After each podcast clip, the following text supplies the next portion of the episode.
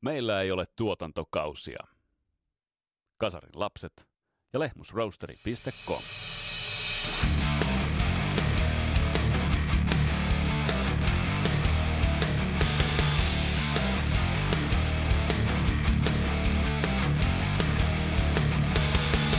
vähin käyvät ennen kuin loppuvat nämä kasarin vuodet. Tässä jaksossa me perehdytään jälleen yhteen aivan mielipuoliseen 80-luvun vuoteen.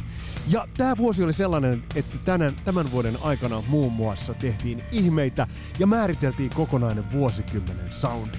Me puhutaan vuodesta 82. Mun nimi on Vesa Viimbari. Tämä on Kasarin podcast. Tervetuloa matkaan mukaan.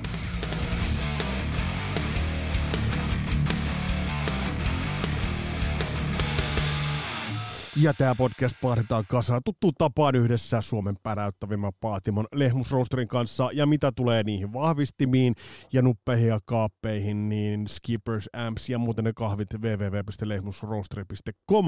Ja sinne nakuttaa rock and roll evidence laittaa tilausta sisään niin 15 pinnaa. Tulee rabattia kaikista kahviteja ja kaakao tilauksista, joten ei kun tilaamaan.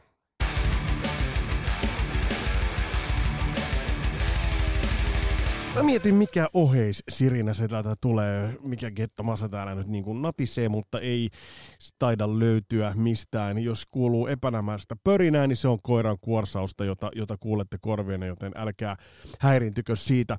Näitä kasarivuosia on tosiaan käyty läpi, ja mulla mennessä tämän kyseisen vuoden, eli vuoden 82 kanssa, mulla mennessä käydä niin sanotusti vanhan aikaiset. Mä panttasin ja panttasin tätä kovaksi kovaksi vuodeksi. Ja sitten mä lähdin tar- oh, tätä pikkasen tarkemmin tarkastelemaan, tajusin, että ei tämä helvetti niin kova vuosi ollutkaan, mutta olipa sitten kuitenkin. Mutta otetaan tuttuun tapaan tämä sillä sapluunalla, että otetaan vähän yleisiä pohdintoja tuosta vuodesta, vuodesta 82. Ja sitten tuttuun tapaan otetaan noin Bubbling Under It. Teiltä on tullut paljon palautetta tästä äm, rakenteesta, että tämä on hyvä, täällä mennään. Täällä mennään varmaan vuoden, vuodenvaihteen jälkeen, sit kun käydään tuot suomirokkiakin vähän lävitte. Mutta käydään sitten myös ennen Bubbling Under It, niin käydään lävitse, että millaista musaa ton vuoden aikana julkaistiin, mitä levyjä ylipäätään tuli, koska nuo levyt ansaitsevat tulla mainituksi.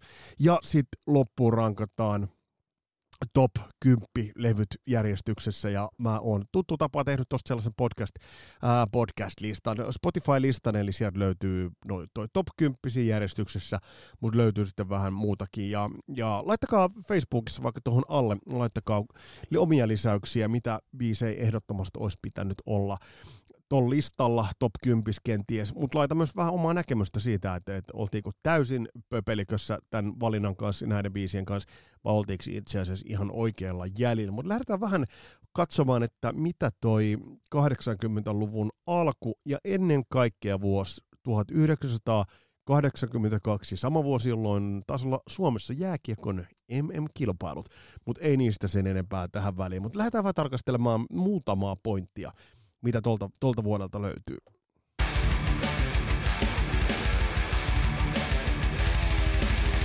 Kun tuota vuotta katsotaan, niin siinä on vielä vahvasti 70-luvun kaikuja. Vanhat giiserit painavat ää, eteenpäin. Muutamat esimerkiksi Led Zeppelin johdannaiset muusikot yrittävät soolouria, jotka eivät aivan lähde. Ja sitten se punkin jälkivaikutus tuntuu selvästi hyvin, hyvin monessa. Ihan kirjaimellisesti muutaman punk-reliikin vielä tehdessä ihan vitaalia musiikkiakin, mutta sitten erinäisissä bändeissä kuuluu vielä se punkin vaikutus. Ja se on mielenkiintoinen, että vaikka punkkia sinällään pyritään, sen musiikillista vaikutusta pyritään usein jopa vähättelemään, niin vuoden 82 aikana tulee hyvin selväksi, että hyvin keskeiset artistit ovat saaneet vaikutteita punk- punkista, mutta vieneet sitä vähän omiin suuntiinsa. Eli siinä mielessä musta erittäin kiehtova kombinaatio toi punk tässä kohtaa. Mutta mitä muuta sitten tuohon vuoteen liittyy, niin jos sellaiset vanhat jäärät ja jyrmyt toisaalta vielä sinnittelevät ja uudet tulokkaat olivat siinä tulossa, niin tämä oli vahva jos varsinkin katsotaan pohjois-amerikkalaisesta katsannosta, niin tämä oli eurooppalaisen hard rockin ja metallin juhlaa monelta osin tuutte huomaamaan. Mutta oliko sitten semmoinen viimeinen eurooppalainen iso aalto? On puhuttu paljon brittiläisestä invaasiosta, kun Beatlesit lähtivät grindaamaan. Sitten tiedetään se, että 70-luvulla brittibändit tekivät vahvaa jälkeä. Oliko tämä 80-luvun alku viimeinen semmoinen isompi, ja nyt en ainoastaan puhu brittiläisestä rockista, hard rockista ja heavy metallista, puhun ihan siis eurooppalaisesta metallista, niin oliko tämä viimeinen työntö, viimeinen sellainen push, menee ja tiedä, mutta yhtä kaikki perustelusta voidaan sanoa, että tämä oli eurooppalaisen hard rockin ja metallin juhlaa esimerkiksi Jenkeissä. Mutta lähdetään vähän katsomaan kuukausi kuukaudelta täältä mun papyrukselta vähän kelailen, että missä, missä muistiinpanojen osalta mennään.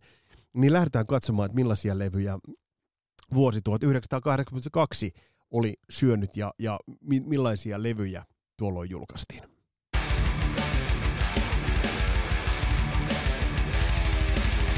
Kyllä, kyllä. Tammikuussa, ja määrällisesti muuten on, on sanottavaa, että jos ö, nyt verrataan vaikka muutamaan muuhun vuoteen, 87, 88 esimerkiksi, niin vuonna 82 julkaistiin määrällisesti, silmämääräisesti ainakin, hieman vähemmän levyjä ja ainakin hieman vähemmän sellaisia todellisia, todellisia lekoja. Mutta lähdetään ihan katsomaan, että mitä kaikkia muuta julkaistiin vuonna 1982. Tammikuussa Bad Religion, käsittääkseni debyytti How Could Hell Be Any Worse, ja toi bändi on semmonen, toi pitää ottaa tarkastelua, katsotaan saadaanko vikiteltyä tuottaa Taskinen jopa puhumaan Bad Religionista. Hanoroksilta Oriental Beat-levy julkaistiin myös, ja Hanoroks tulee isompaan käsittelyyn ensi vuoden puolella, kun tehdään tehdään sitten niin kuin suomalaisesta musiikista tämä vastaava kattaus. Helmikuuhun, kun mennään muutamia poimintoja, Magnum Chased Dragon, UFO Mechanics ja sitten yksi isoista isoista levyistä, joka itse asiassa piipahteli jo tuolla jopa ihan top 10 äh, haminoilla ja tulee olemaan tuossa Bubbling Underskin. Simon Garfunkelin Concert in Central Park oliko siellä joku 500 000 ihmistä New Yorkissa, kun tekivät ton keikan.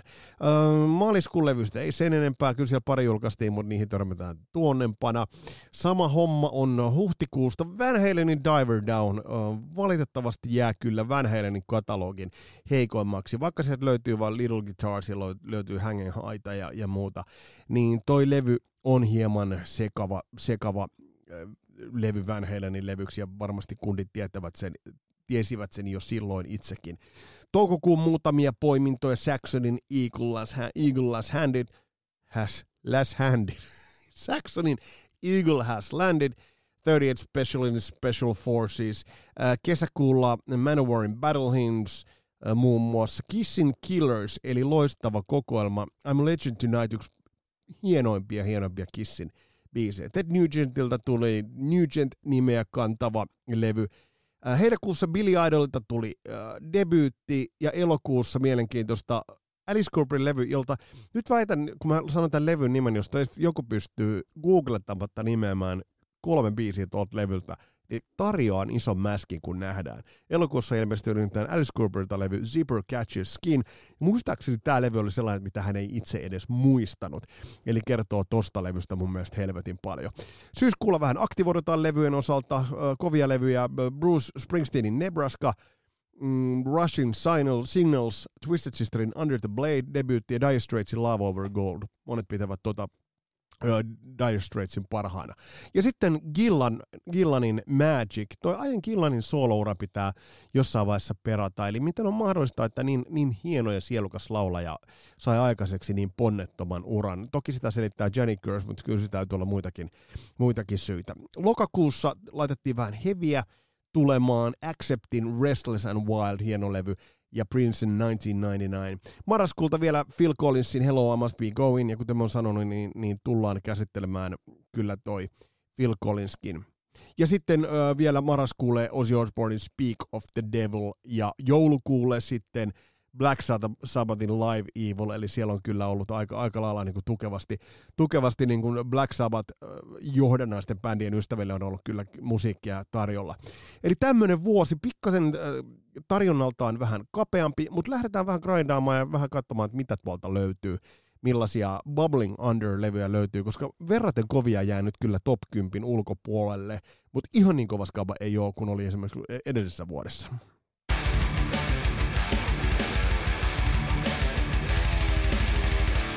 Yksi sellainen fiilis, mikä tulee vuodesta 82, niin osittain on vähän sellainen, että hei, että bileet on käynnissä.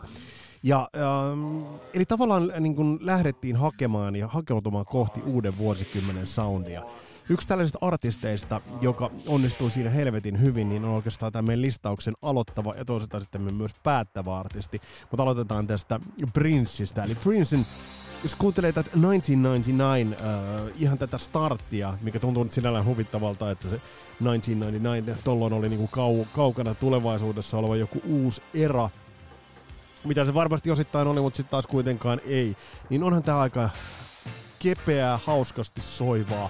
Ja mikä on mielenkiintoista tässä, tämä kuulostaa yllättävän, yllättävän ajattomalta. Eli Princeltä vuonna 82 tuli loistava 1999, ja kyllä tämä semmoinen bilelevy on, että ainakin Princellä noi bileet käynnistyivät. Mutta sitten oli pari muuta bändiä, jolla bileet eivät varsinaisesti käynnistyneet. Niin, niin paljon kuin mä Van Halenia ää, rakastan, niin toi Diver Down-era oli kyllä tuskasta tekemistä monella tapaa. Bändin ei tuntunut saavan sitä toivomaansa hittiä aikaiseksi. Niin monet bändit onnistuivat hittien saamisessa ja nimenomaan siinä, siinä että saatiin, saatiin sellaisia lekoja. Mutta Van Halenilla oli hankalaa ja tähänkin oli laitettu Where, Where Have the Good Times Gone ja muut nämä lainabiisit on laitettu ja jollain tavalla täysin turhaan, kun esimerkiksi tää löytyy The Full Bugin, Bugin kaltaista niin loistavaa klassista Van Halen soundia on monesti miettinyt, että jos bändi olisi tehnyt tätä All the Way ja tehnyt oikeastaan niin kuin raikkaasti ja railakkaasti tältä saudavan levyn niin, niin, ja luottanut siihen omaan tekemiseen, kuten sitä alkoivat luottaakin, niin, niin mi, mitä jälki oiskaan ollut. Mutta tämä oli yksi 82 vuoden, niin se tuskasia, tuskasia levyjä. Mutta sitten oli yksi, yksi myös semmoinen artisti ja levy, jolle, jolle tavallaan semmoisen kultaisen kauden päätös tuli. Öö, bändi oli luonut niin kovan niin kuin putken siihen alle, että Motorhead kun teki Iron Fistin, niin vaikka tämä on loistava levy, niin aina tämä tuntuu jollain tavalla jäävän sitten näiden Overkillien ja Ace of Spadesien jalkoihin. Vaikka monella tapaa tämä on parempi soundinen, timakammin soitettu, tämän biisin kertsissä on jopa niinku stemmoja, eli siinä mielessä niinku tämä on klassista Motorheadia, mutta silti tämä aina jotenkin lasketaan niiden se klassisimman putken hieman niinku ikään kuin alakanttiin ja niihin verrattuna huonommaksi mutta hyvinhän tämä potkii. Äh, heavy metal isosti oli, mä, mä puhuttu väsymy, väsymykseen saakka, ja tässäkin jaksossa tullaan puhumaan New Wave of British Heavy Metalista, mutta kuten mä tuossa alkurentissakin sanoin, niin eurooppalainen heavy metal, eurooppalainen metalli nosti myös äh, suosiotaan, nosti myös päätään, ja accepti Restless and Wild nyt kun tätä kuuntelee, niin onhan tää helvetin ajattoman klassista metallisoundia edelleen.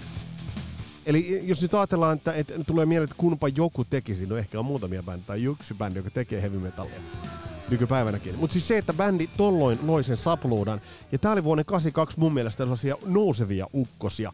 En nyt ehkä nostaisi ihan kokonaisuudessaan tätä tät, äh, mitenkään sen enempää framille, mutta oli kuitenkin. Rush äh, Signals, Signals-levy on helvetin vaikea sana. Analog Gid on, on varmasti bändille yksi, yksi sellaisia ja bändin musiikin ystäville sellaisia merkittäviä ja isoja, isoja mm, levyjä tämä Signals-levy, ja, ja tämä myös äärimmäisen laadukas. Mutta yksi bändi, jolla tuntui olevan myös helvetin hankalaa.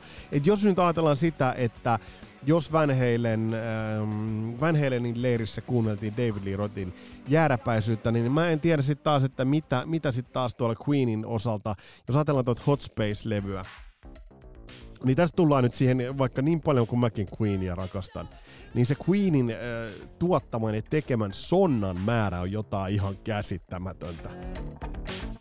Äh, ja nyt jos joku sanoo, että tämä on helvetin hyvä Queen-levy, ei siinä mitään. Ihan hyvä, kiva mielipide, mutta jos nyt ajatellaan, että jos verrataan bändin klassikoihin, ehkä tämä vaan piti tehdä. Ehkä tämä vaan niinku piti tehdä. Under Pressure totta kai jollain tavalla piti tälle pään pinnalla, mutta onhan tuo ihan niinku täyttä huttua ja kuulostaa enemmän Freddie Mercuryn yökerho illalta Pariisissa kuin Queenilta. Mutta ehkä tämä vaan tosiaan tää piti tehdä, jotta vuosi 82 saatiin, saatiin aikaiseksi. Mm, Sitten tullaan tämän Whitesnakeen. Ei ollut Whitesnakeilläkään helppoa. Musta jotenkin tulee sellainen fiilis, että oliko Saints and Sinners oli vaikea levy bändille tehdä, tai David, Lee, David Coverdalein johtamalle kohortille vaikea tehdä, mutta mut Saints and Sinnersin eduksi on sanottava, että tällä levyllä, tälle levyllä vuonna 82 tehtiin biisit, jotka noin 4-5 vuotta myöhemmin tulisivat auraamaan isoa latua Amerikan hiihtokeskuksiin. Ja, ja kun kuuntelee että Here I Go Againin alkuperäistä versiota tai Crying in the Rainin alkuperäistä versiota, kaikki ne sanavaihdoksin tai miten ne näitä hobo vaihdettiin drifteriin ja, ja näitä, on, näitä oli muitakin. Mutta onhan näissä se vanha sielukkuus. Eli näissä biiseissä soi vielä David Coverdalein Purple-perintö ja se brittiläinen 70-luvun musiikillinen juurikasvusto. Ää, sehän sitten näistä kitkettiin aika lailla pois. Mutta on pakko antaa arvo tälle levylle. Jos nämä kaksi biisiä tehtiin tälle levylle, niin silloin tämä ei ole ollut täysin pöpelikössä missään nimessä.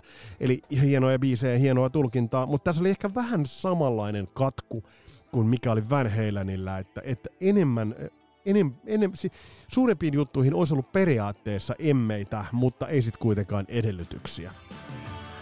Mut hieno biisi, hieno biisi, ei kahta sanaa, ei kahta sanaa. Ää, mitä muuta tehtiin? Ää, mä sanoin tuosta punkista, miten punk ää, oli vielä, vielä siellä niinku pötkimässä. Ja kyllähän Clash teki Combat Rock-levyllään teki varmasti yhden ton vuoden suurimmista lekoista. Vai mitä sanotte? Eli Should I stay or should I go? Ja äh, vaikka toi nyt, äh, sanotaan näin, että punk oli jo jäänyt taakse, niin äh, voidaan ihan perustelusta sanoa, että tässä kohtaa vielä äh, Clash oli viimeinen lipunkantaja. Ja on tästä hauskoja storeja, miten, miten AS-festivaalin Alternative-illassa Clash oli mukana ja miten, miten se tuli sanasotaa Van Halen, yllättäen Van Halen ja Clashin välille. Ähm, tuli semmoinen Clash niin, niin, mutta tämä kuitenkin yksi ton vuoden 82 niitä tunnetuimpia biisejä ehdottomasti. Ja mitä muuta sitten julkaistiin jo toi mainittu Simon Garfunkelin loistava live at Central Park, kannattaa tsekata, on, on kyllä yksi niistä isoista, isoista live-levyistä. Ja mä, mä tiedän, toi oli isossa, toi tuli jotenkin niin kuin läpi, läpi merkittävästi silloin muutenkin, koska mä muistan toi jo silloin junnuna, että muistan, että tolta, tolta levyltä nähtiin jonkinnäköisiä pätkiä, missä mä nyt olisin niitä nähnyt tai kuullut, mutta että toi oli kaikkien tietoisuudessa ja on yksi hienoimpia kyllä kollaaseja ton kaksikon, kaksikon musiikillisesta tekemisestä. Ja vielä jos yksi Bubbling Under tuolta pyöräytetään, niin mehän käsiteltiin taannoin äh, Christian Hovelinin kanssa loistava, loistava Frank Marino. Vuonna 1982 ilmestyi Frank Marinon uran tunnetun levy Juggernaut, jota suoratoistosta ei löydy, löydy, mutta sitä löytyy kyllä vinyylinä ja, ja CD-nä. CD-versionakin löytyy, kiitoksia Christian, Christianille vielä tuon tuosta CD-stä. Se on hienolta soundaava levy ja tuon hieno levy, tuo Juggernaut kannattaa ottaa kuulolle, jos mies ei ole tuttu, niin ottaa myös Kasarilapset podcastin jakso tosta. Tässä otat Bubbling Under lätinää, mitä sinne kaikkea mahtuu, Princea, Whitesnakea, Queenia, Rushia, Acceptia, Murderheadia, aika kovaa, aika kovaa kaartia. Mutta kova kaarti on tulossa myös tuolta top 10 tulette huomaamaan. Ja muutamia yllätyksiäkin on sinne teidän varallenne laitettu, kuten aina Kasarilapset podcastissa.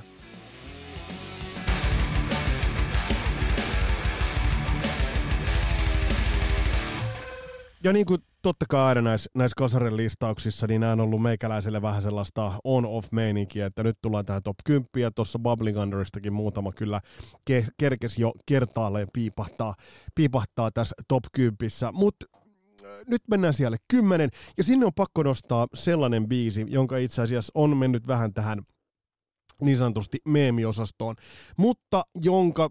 Ähm, esiin tulemiselle ja esiin tulemisen kannalta iso merkitys oli tietyllä syltyllä, nimittäin Sylvester Stalloneilla. Ja kysehän on totta kai Survivor-nimisestä bändistä ja biisistä Eye of the Tiger. Nimittäin, te tiedätte tämän. Sylvester Stallone um, ihastui uh, Survivorin biisiin Poor Man's Son. Mä kuuntelin sen Poor Man's Sonin tossa ja mä ymmärrän tavallaan, mitä Sylvester Stallone siinä biisissä kuuli. Uh, Mutta mut hän halusi vastaavan, mutta nopeammalla temmolla ja vähän Another One Bites, bites the Dustia siihen. Ja lopputuloksena oli yksi, voidaan sanoa, mitä nyt sanoisin, rockin eeppisimmistä biisistä sai syntynsä. Billboard-listan ykköseksi kuusi viikkoa, ajaton biisi ja ajaton levy. Tämä toi bändille Grammyn ja levy meni Billboard-listan kakkoseksi. Miljoona myyntiin, pari, parinkertaista, äh, parikertaista platinaa. Mutta äh, tämä on yksi Amerikanista suurista AR-tuntemattomuuksista kuitenkin. Toi levy oli erittäin kova levy tohon väliin, ja tätä biisiä ja oikeastaan bändiä ei voi ohittaa puhuttaessa 80-luvun äm, AR-musasta. Ja tämä levy itse asiassa, Eye of the Tiger, voidaan sanoa, että se on ehkä tyylipuhtainta AOR. Tässä on kaikki ne elementit, joista puhuttiin tuossa AOR-jaksossa, eli synat, kitarat ja haitsu. Toimii helvetin hyvin. Ja kannattaa muuten myös tsekata bändin vuonna 88 ilmestynyt Too Hot to Sleep levy, joka mä, mä en ymmärrä, että miten se levy ei niinku tohon aikaan voinut tulla isommin esille, koska se oli täyspainosta 51 5150 henkeen tehtyä AOR, hyviä biisejä, lukuisia hittipotentiaalia omia biisejä, joista tolloin ei oltu kuultu yhtään mitään. Mutta tämän Tämän biisin tiesivät kaikki, totta kai leffassa oli iso, iso merkitys tälle. Se on mielenkiintoista, että minkä takia tämä levy jäi sitten kuitenkin, ehkä tämä bändi jäi Ähm, jäi itse asiassa piippuun, vaikka tämä menestyi loistavasti. Tämä oli tosiaan äh, Billboard albumilistan kakkosena ja biisi kuusi viikkoa ykkösenä, eli niin nämä on kovia saavutuksia. Mutta seuraava levy Code in the Game ei vaan ollut niin hyvä – mutta yhtä kaikki tämä levy määrittää ja tämä biisi määrittää niin isolta, isosti eh, koko vuosikymmenen soundia ja vuosikymmenen sellaisen soundtrackin keskeisiä biisejä, että sen takia Survivor ansaitsee paikkansa kasarilasten vuoden 82 listauksessa siellä 10.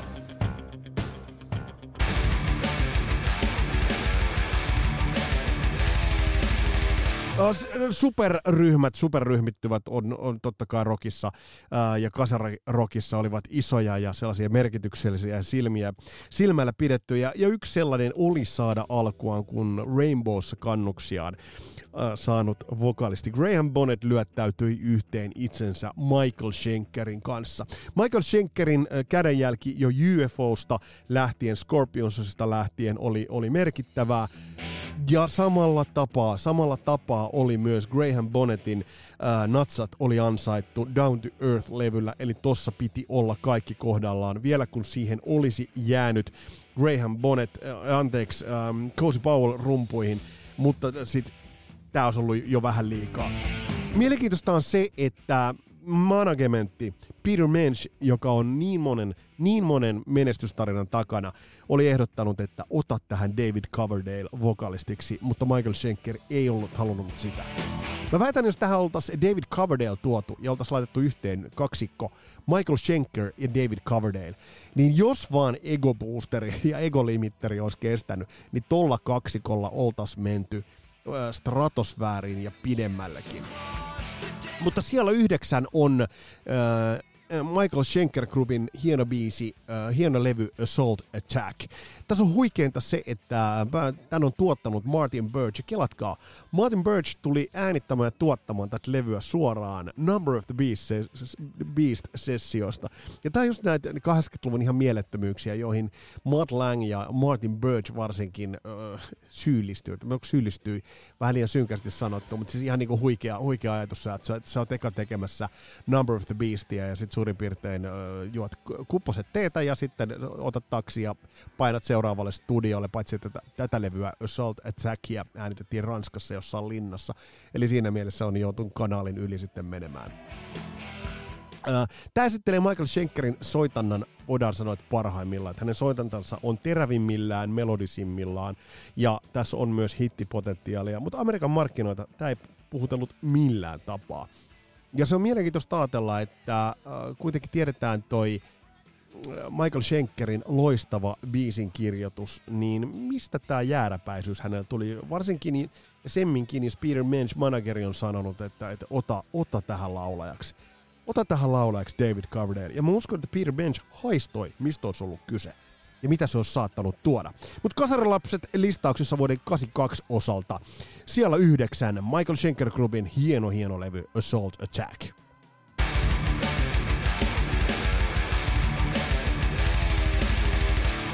Vanhojen giisereiden kanssa myös jatketaan. Eli siellä, kun tarkastetaan numeromaa näiden kanssa huono, siellä kahdeksan voidaan myös puhua, että on vanhan liiton tekijöitä on astialla, nimittäin Rainbown levy Straight Between the Eyes, joka nimi saa juontaa juurensa mun käsittääkseni siihen, kun Jeff Beck oli kuvaillut Jimi Hendrixin soittoa David Coverdaleille, äh, anteeksi, Richie Blackmorelle, niin se oli kuvailut, että Jimi Hendrixin soitto on straight, menee niin straight between the eyes, eli se on niin päin pläsiä.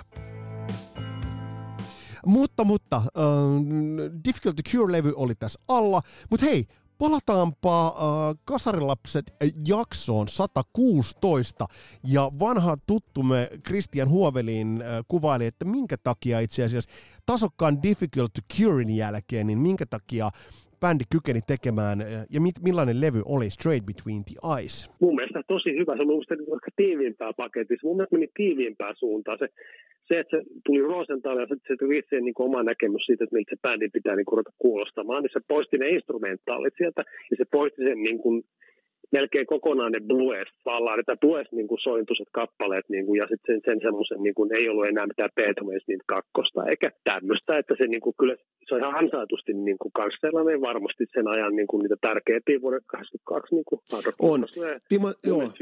Ihan älyttömän hyvä ja ihan tiivis levy ja sillä oli niin kuin, sopivasti sitä ja se on taas nosti levymyyntiä ja tunnettuvuutta. Ja etenkin se kilpailu, jos miettii, mikä ympärillä on ollut, että kun puhuttiin siitä, että miten paljon sitä kilpailua on tullut 80-luvun alussa muiden niin kuin ja muidenkin, muidenkin sen tyylisuuntien niin kuin kun tuli New Wave of British Heavy Metal. Eli näin totesi Christian Huovelin uh, Straight Between the Eyes-levystä, ja tämä tosiaan uh, kaksiosainen Rainbow-spektaakkeli löytyy tuolta jaksojen numerojärjestykseltä 116 käy, käy tsekkaamassa.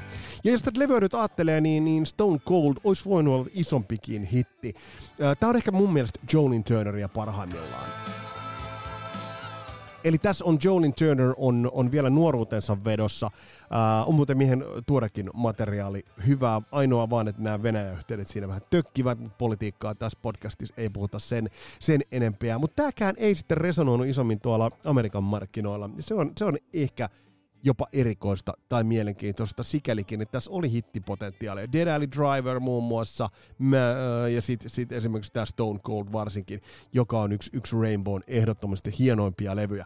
Mutta silti, tällä levyllä Rainbow nostaa itsensä vuoden 82 listauksessa Kasarilaps podcastissa sijalle kahdeksan.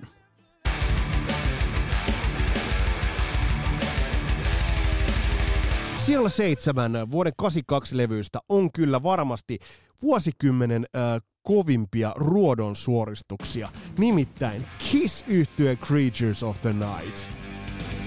Tän nostan varmasti ton vuoden, mutta varmasti koko 80-luvun merkittävimmäksi ruodon suoristukseksi. Siinä on taustalla Elderiä, siinä on taustalla Unmaskedia, siellä on kokeilua vähän joka suuntaan. Ja sitten bändi sainaa itselleen rumpaliksi Eric Carrin, joka nyt en edes muista, että soittiko jo Elderillä oikeasti niitä rumpoja vai soittiko siellä joku stuntti, mutta ainakin Creatures of the Night-levyllä Eric Carr soittaa, ja soittaa paremmin kuin urallaan soitti kertaakaan.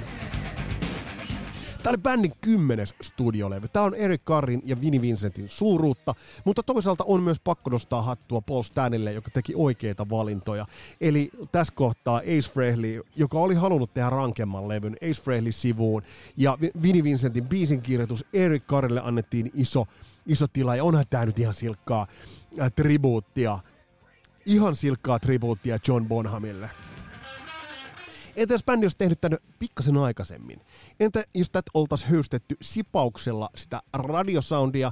Ja jos nyt mietitään, oliko maskit tässä vaiheessa jo rasite?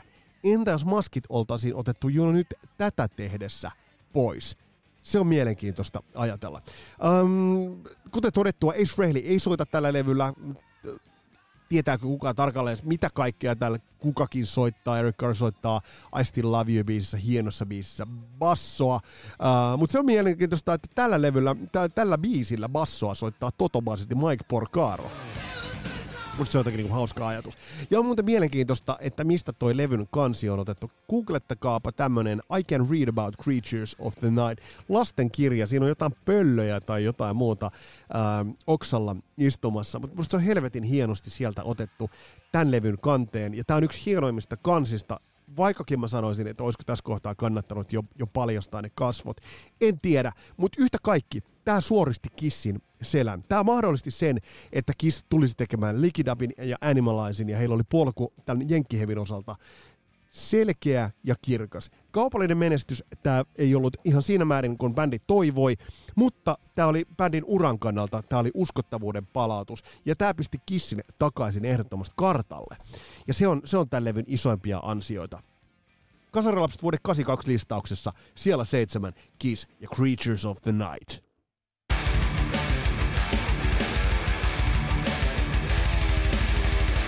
Ja melkoisella lekalla jatketaan kyllä tästä eteenpäin. Nimittäin jos tuossa yksi Schenker jo piipahti, niin otetaan siellä kuusi toinen Schenker. Nimittäin Scorpionsin Blackout. Levy kirjaimellisesti tuskien takaa. Nimittäin Klaus Mainen ääniongelmat olivat sitä luokkaa, että on ollut helppo kuvitella se, että kun tämä levy on saatu markkinoille, on ollut yksi suoranainen ihme, että Klaus Mainen laulu on tässä soinut tolla tavalla, kuten se soi. Uh, Don Dokken lauloi näillä demoilla, siitä on ollut pariin otteeseen puhetta, ja onko ollut sitten siihen aikaan jonkinnäköistä huhu siitäkin, että Don Dokken olisi tullut tuohon bändiin laulamaan. Ääni olisi ollut ihan loogisesti olisi tuohon istunut. Mun, mun ei ole hirveän vaikea ajatella sitä, niin kun, kun sitä Don Dokkenin soundia parhaimmillaan, mitä se ehkä silloin oli tähän, mutta ei sit kuitenkaan. Um, Tämä meni Billboard-listan siellä 10, kova saavutus, vetin kova saavutus. Tätä oli edeltänyt se, että bändi oli rundannut Jenkeissä merkittävästi. Amerikkalaistunut soundi, erittäin radioystävällinen soundi. Jopa näissä rankemmissa biiseissä, mutta sitten No One Like You uh, ja muut. Ja sitten uh, hieno hieno ballaadi When the Smoke is Going Down, joka vähän antoi osviittaa siitä, että mitä olisi tulossa ballaadisaralle, kun seuraavalla levyllä tulisi Still Loving You. Um, Tämä levy, kun tuli ulos maaliskuussa, rundaaminen alkoi saman tien – Briteistä ja sitten päätyi Jenkkeihin. Ja siellä oli loistavia, siellä oli meidän ja Girls Schoolia ja muita oli, oli lämpärinä. Ne on ollut hienoja, hienoja vetoja. Ja tällä rundilla bändi tulisi esiintymään myös San Bernardinon AS-festivaaleille siinäkin mielessä. Se osoitti sen, että bändi tosiaan onnistui siinä. Eli hakivat tätä amerikkalaisempaa soundia, rundasivat paljon siellä. Määrätietoinen urarakennus pitkälinjan bändiltä. Ja tämä on hieno levy. Tämä on hieno, ja mä, mäkin pitkään luulen, että sinun Rudi on kannessa, mutta ei sentään. Uh, vaikka, vaikka sitten, uh, onko se nyt Big City Nights-videolla, seuraava levy videolla, vähän niin kuin näyttääkin sitä samaa ilmettä. No mitä me nyt ilmeistä puhutaan. Mutta tämä menee vuoden 82 levystä ehdottomasti sijalle 6 ja pitänyt tasonsa, pitänyt soundinsa ja pysynyt relevanttina levynä näihin päiviin saakka. Ja Scorpionsin katalogista nousee ehdottomasti esille yhtenä parhaista. Ja vuoden, tosiaan, Kaseraps vuoden 82 listauksessa tämä menee sijalle 6. Ja pikkasen vähän samanlaisella äh, ilmiöllä jatketaan myös sijalle 5.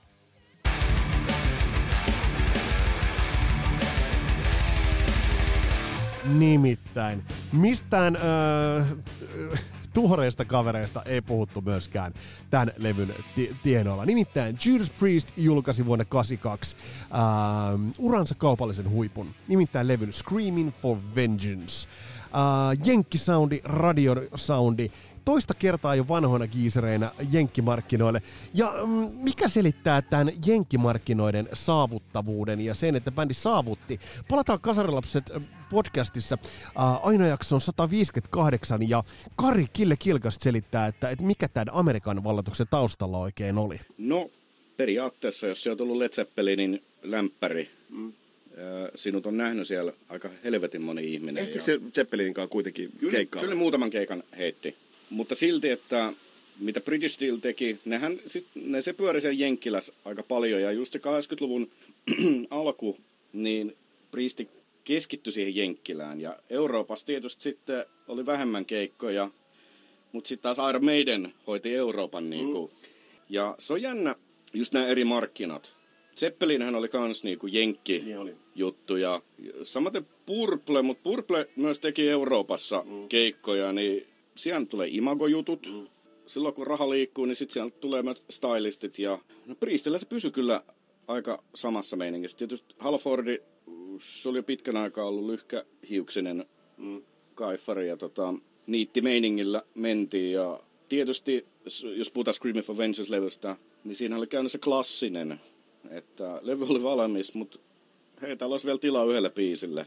Tämähän on siis käynyt Paranoid-tyyliin ja... Blossom Sugar ja, and Me. Joo, ja Smoke on the Water. Tämä on sellainen legend, ja legendaarinen juttu, että no, kehitetään nopeasti jotain. Ja äijät on ollut ihan hyvissä fiiliksissä ja... Mut, mutta toi biisi oli sille jenkkiyleisölle, se oli, se oli kuin mittatilaus räätälin tekemä kappale. Et, et se on niin, kuin, niin sanottu crowd pleaser, just amerikkalainen anthem. Kyllä, ja tota, myös niinku amerikkalaisille radioille. Sehän on miellyttävä mm. biisi.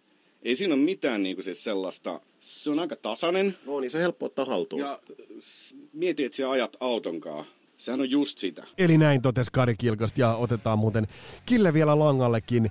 Ö, Tumma nuotti mainiota YouTube-kanavaa Pakarisen Samin kanssa pyörittää täytyy Kilkasta ottaa langalle. Meillä on nimittäin toi Priestin saaka vielä äh, taputtelematta ja sinne mahtuu yhtä sun toista.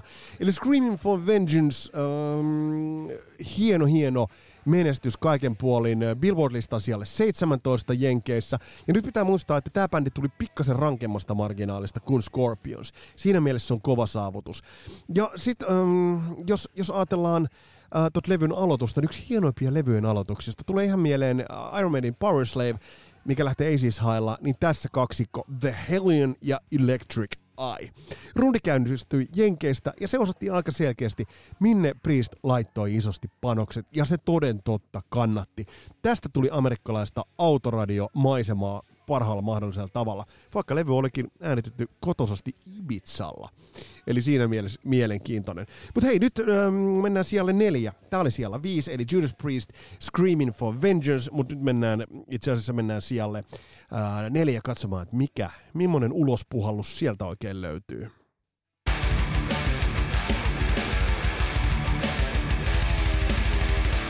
Jos oli uran kaupallinen huippu Judas Priestille Screaming for Vengeance, niin sitä olisi myös Totolle bändin uran neljäs levy, nimittäin äh, nelos nimeä kantava levy.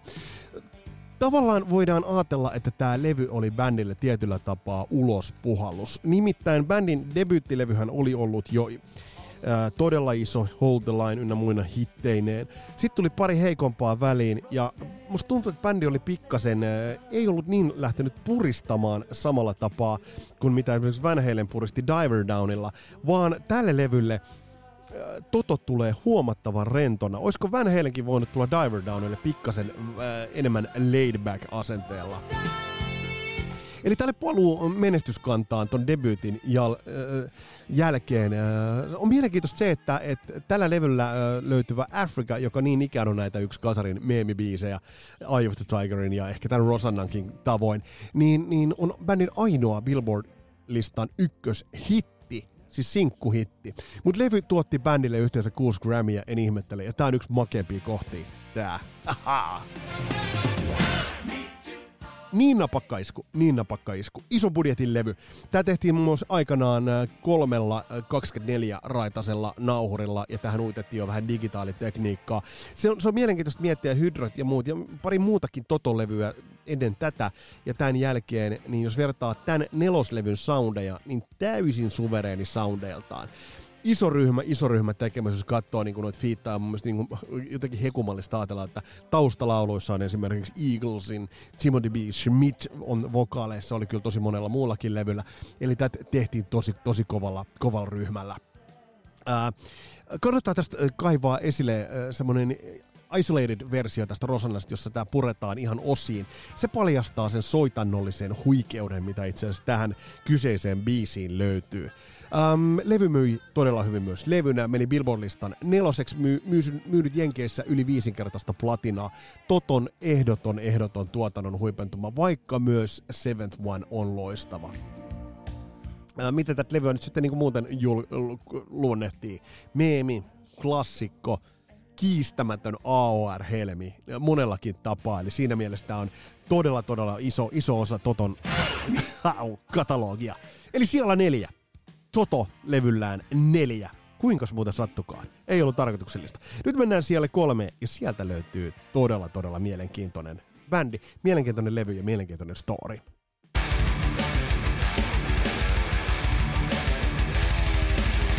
Kuten tässäkin jaksossa ja itse asiassa tämän, tämän vuoden käsittelyssä on tullut niin monesti esille, on tuon amerikkalaisen autoradion ja amerikkalaisen radiomaiseman merkitys sille, että ne tulevat niihin perjantai-lauantai-iltoihin keskiviikkoilta, kun teinit lähtevät kruisailemaan.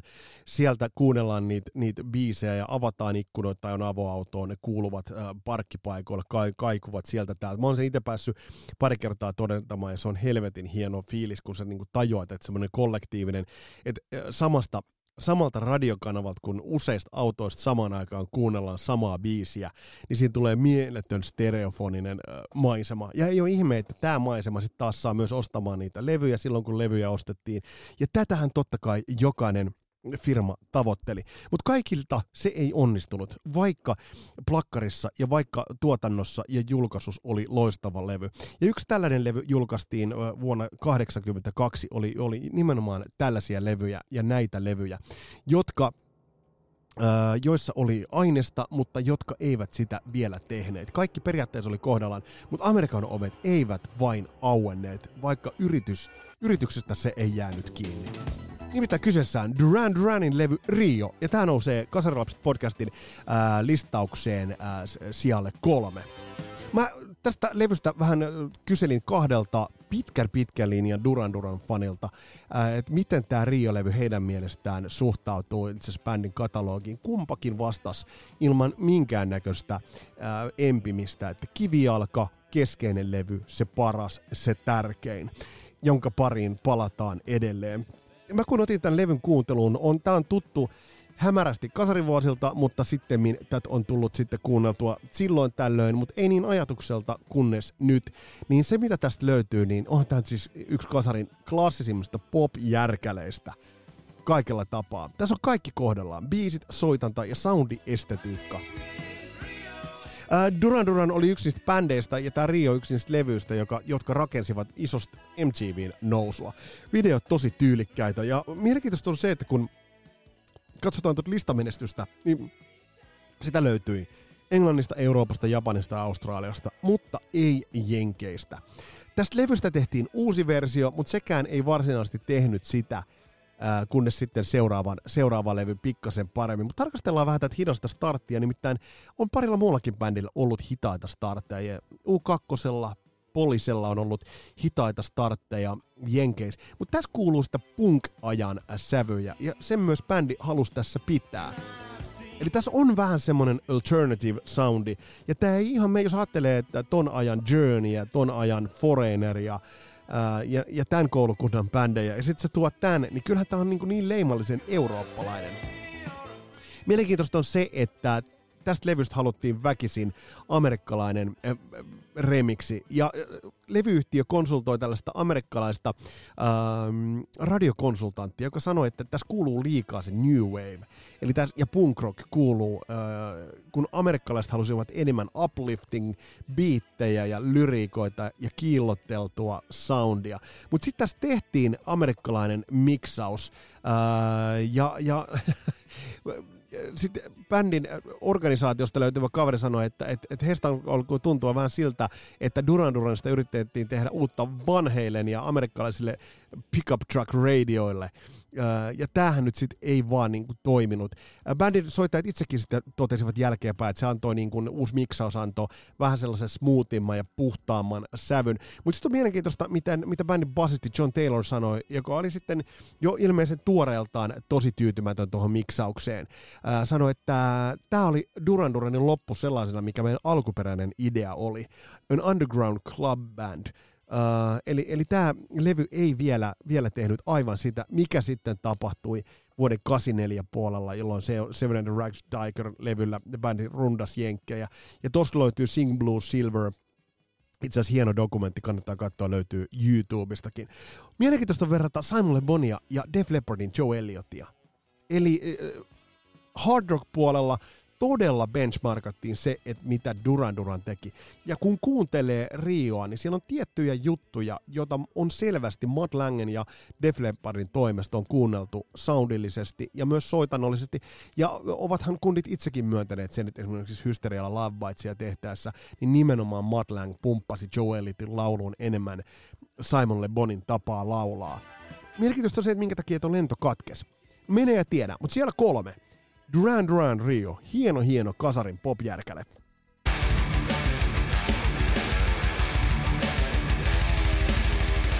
Sitten mennään sijalle 2 80-luvun levyssä ja tämä oli aika selkeä löys- löytämään paikkansa. Nimittäin kun puhutaan yksittäisten soittajien vaihdoksista, niin on yksi ylitse muiden, yksi vaihdos ylitse muiden, joka tekee sen ison eron edeltäjänsä nähden, jossa sinällään edeltäjässäkään ei ole mitään vikaa, mutta kun sinne tulee se uusi kasvo, se uusi talentti, joka kykenee nostamaan koko tekemisen, koko bändin, niin kyllähän silloin puhutaan bändistä, joka on meille – erittäin tärkeä ja levystä, joka on meille erittäin tärkeä ja joka ilmestyi vuonna 1982. Nimittäin Iron Maidenin Number of the Beast. Vuoden 82 selkeimpiä, selkeimpiä lekoja suurimpia tasonnostoja, ei niinkään soundillisesti, mutta biisiensä osalta ja sen vision osalta. Ja tää Brusen nosto, ai herra jumala. Oho, kylmät väreet tulee. Siis miten paljon yhden bändin jäsenen vaihdos voikaan vaikuttaa. Ja kuten sanottua, niin soundillisesti tämä nyt ei ollut niin iso loikka. Martin Birch oli tehnyt jo hyvää soundia, Uh, mutta on pakko muuten sanoa, että kun äsken puhuttiin Assault Attackista, niin ei se soundaa näin hyvältä kuin tämä. Että kyllä selvästi voidaan onnistella myös, että miten paljon paukkoja joku Martin Birch on laittanut esimerkiksi just tämän levyn tekemiseen. Ja tästä levystä on sanottava, että tämä on kyllä mm, primus inter pares, paras vertaistensa joukossa aikalaistensa, aikalaisiinsa verrattuna. Käsittämätön loikka kaikki saksonit ja muut äh, jäivät vaan katselemaan perävaloja. Nyt, puhutaan, äh, nyt ei puhuta Judas Priestistä, joka vähän grindas eri polkua. Ja tässä muodostuu myös bändille äärimmäisen kestävä konsepti. Mielenkiintoinen ajatus on, on ajatella, että millaisen Peace of Mindin bändi olisi tehnyt, jos Clive Burr olisi jatkanut bändissä – tai sitten taas toisaalta, että millaisen Number of the Beastin bändi olisi tehnyt Nikon kanssa. Se ei olisi muuttanut sitä faktaa, että kun bändi latasi tämän levyn tiskiin ja julkaisi tämän levyn, niin bändillä oli ne parhaat biisit. Bändillä todella noi biisit olivat kohdallaan. Ja kun bändi julkaisi tämän levyn, niin, niin oli helppo nähdä se, että bändin ura ja bändin rundaaminen tosta lähtisi todella, todella ansiokkaille laduille. Ja tuo oli kova maaliskuu, jos ajatellaan, että tuon maaliskuun aikana julkaistiin Scorpius The Blackout ja Iron Manin Number of the Beast, niin, niin 22. päivä maaliskuuta, niin se on ollut kova vuosi. Mutta se kovin levy, se selkeä levy, se levy, joka itse asiassa olisi pitänyt rankata niin, että se levy olisi ollut ykkönen ja sitten niin seuraava olisi alkanut sieltä neljä tai sieltä viisi niin on vielä rankkaamatta. Mutta katsotaan vielä sitä ennen vähän, että mitä meidän plakkariin ja mitä meidän listoille on oikein kertynyt.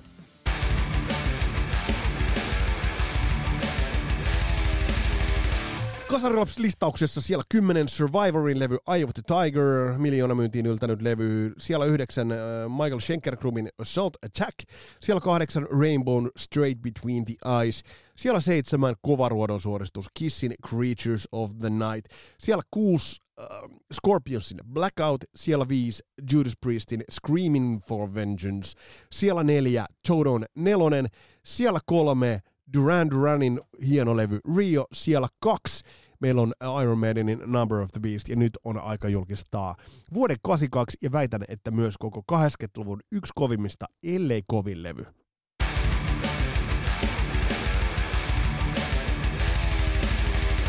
Nimittäin tämä levy täyttää aivan tuota pikaa, mulla tulee kylmät väreet ja tippalinsiin. Tämä levy täyttää aivan tuota pikaa 40 vuotta. Michael Jacksonin käsittämättömän hieno 30. marraskuuta, ma- marraskuuta ilmestynyt levy Thriller, All Killers, No Fillers. Tää levy on just täsmälleen sitä. Levyn crossover-potentiaalista kertoo, siis mulla tulee niin kylmät väreet, koska tää oli mulle niitä levyjä, joka oli pakko saada saman tien. Tää ilmestyi tosiaan 30. päivä marraskuuta 82. Mä saan tämän vuoden 83 puolella, mutta yhtä kaikki. Ää, tästä levystä tämän tiesivät kaikki. Se punainen nahkatakki, jos oli niitä vetskareita aivan helvetisti. Kaikilla piti olla sellainen, tai kaikki, jotka tiesivät, että sellainen, verkka, tai sellainen nah, nahkatakki löytyy. Tämän levyn crossover-voimasta kertoo se, että tälle levylle tehtiin yksi kasarin parhaita kitarariffejä – kelaa. Tämä levy on Michael Jacksonin aivoituksista, mutta loistavista kollaboraatiosta myös syntynyt levy. Tämä levy määritti koko vuosikymmenen soundin. Tämä levy on koko vuosikymmenen kovin levy, hands down. Tämä määritti tavan tehdä pop-levyjä. Tämä vietti 37 viikkoa. Sanoin tämän uudestaan. Tämä käsittämättömien numeroiden levy. Tämä vietti 37 viikkoa Billboard-listan siellä yksi top 10 listalle tältä levyltä meni seitsemän sinkkua. Maltillinen budjetti 750 000 dollaria. Levyä tehtiin huolella ja mä tuun tekemään tästä 40-vuotisjuhlien kunniaksi erikoisjakson. Mä oon laittanut omiin muistiinpanoihin, että tästä oma jakso Malta lopettaa tästä puhuminen. Mutta tullaan perehtymään tuossa jaksossa, käydään biisi biisiltä lävitse, mitä täältä löytyy. Mutta mä sanoin, että tämä on käsittämättömien lukujen albumi. Mä toistan itseäni. Tämä möi vuodessa liki 40 miljoonaa kappaletta. Tämä on myynyt yli 100 miljoonaa kappaletta. Tämä oli kaikkien huulilla. Ja tämä oli täyspainoinen MTV-albumi. Kumpi rakensi, kumpi hyödytti kumpaa. Se oli hieno symbioosi, nimittäin tämä rakensi MTVtä, MTV rakensi Michael Jacksonia. Eli siinä mielessä tämä oli myös täydellinen kahdeksan Grammyä, kahdeksan American Music Awardsia. Uh, Yhdysvaltain kongressin kirjasto on nimennyt tämän kansalliseksi levyaarteeksi – ja sitten ne niinku kollaboraatiot fiittaa, että mitä täältä levyltä löytyy. Ää, puhutaan ää, Paul McCartneysta, jonka kanssa tehtiin levylle niinku kaavailtua ensimmäistä biisiä, The Girl Is Mine. Ja sitten on se niinku tietty kaveri, joka tulee ja koputtaa oveen, ja sitten tulee sangat kainalossaan läpi. Eri Van. Tää on niin hyvä levy, että äh, tää on mulla vinyylillä, tää on mulla sillä alkuperäisellä vinyylillä, äh, ja tää ei ole vittu vanhentunut, ei päivääkään tämä levy soundaa käsittämättömältä. Edelleen TikTokissa tulee vastaan ihmetteleviä videoita, jos äimistellään sitä, että miten esimerkiksi Thrillerin bassosoundi on tehty, tai se bassofilli. Tätä ihmetellään edelleen. Ei Michael Jackson ei ollut ennen tätä tehnyt tällaista levyä, eikä tehnyt tämän jälkeenkään. Mutta se voi lohduttautua sillä, että kukaan muu ei ollut tehnyt ennen tätä levyä tällaista levyä, eikä tehnyt tämän jälkeenkään. Siellä yksi, vuoden 82 levyistä. Ja mä sanon tähän yhteyteen myös sen, siellä yksi 80-luvun levystä on Michael Jacksonin upea klassikko Järkäle, arkkikivi nimeltään Thriller.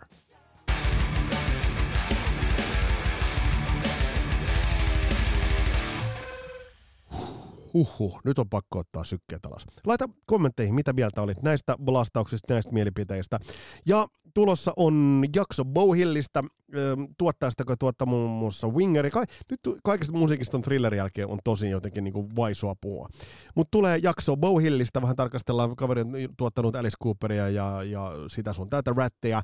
Ja sitten toi 40-vuotisjakso tulee thrilleristä ja, ja siihen, jos on hyviä vieraita ehdottaa, kuka on sun mielestä hyvä puhumaan thrillerin merkityksestä ja musasta, niin laita kommentteja tulemaan.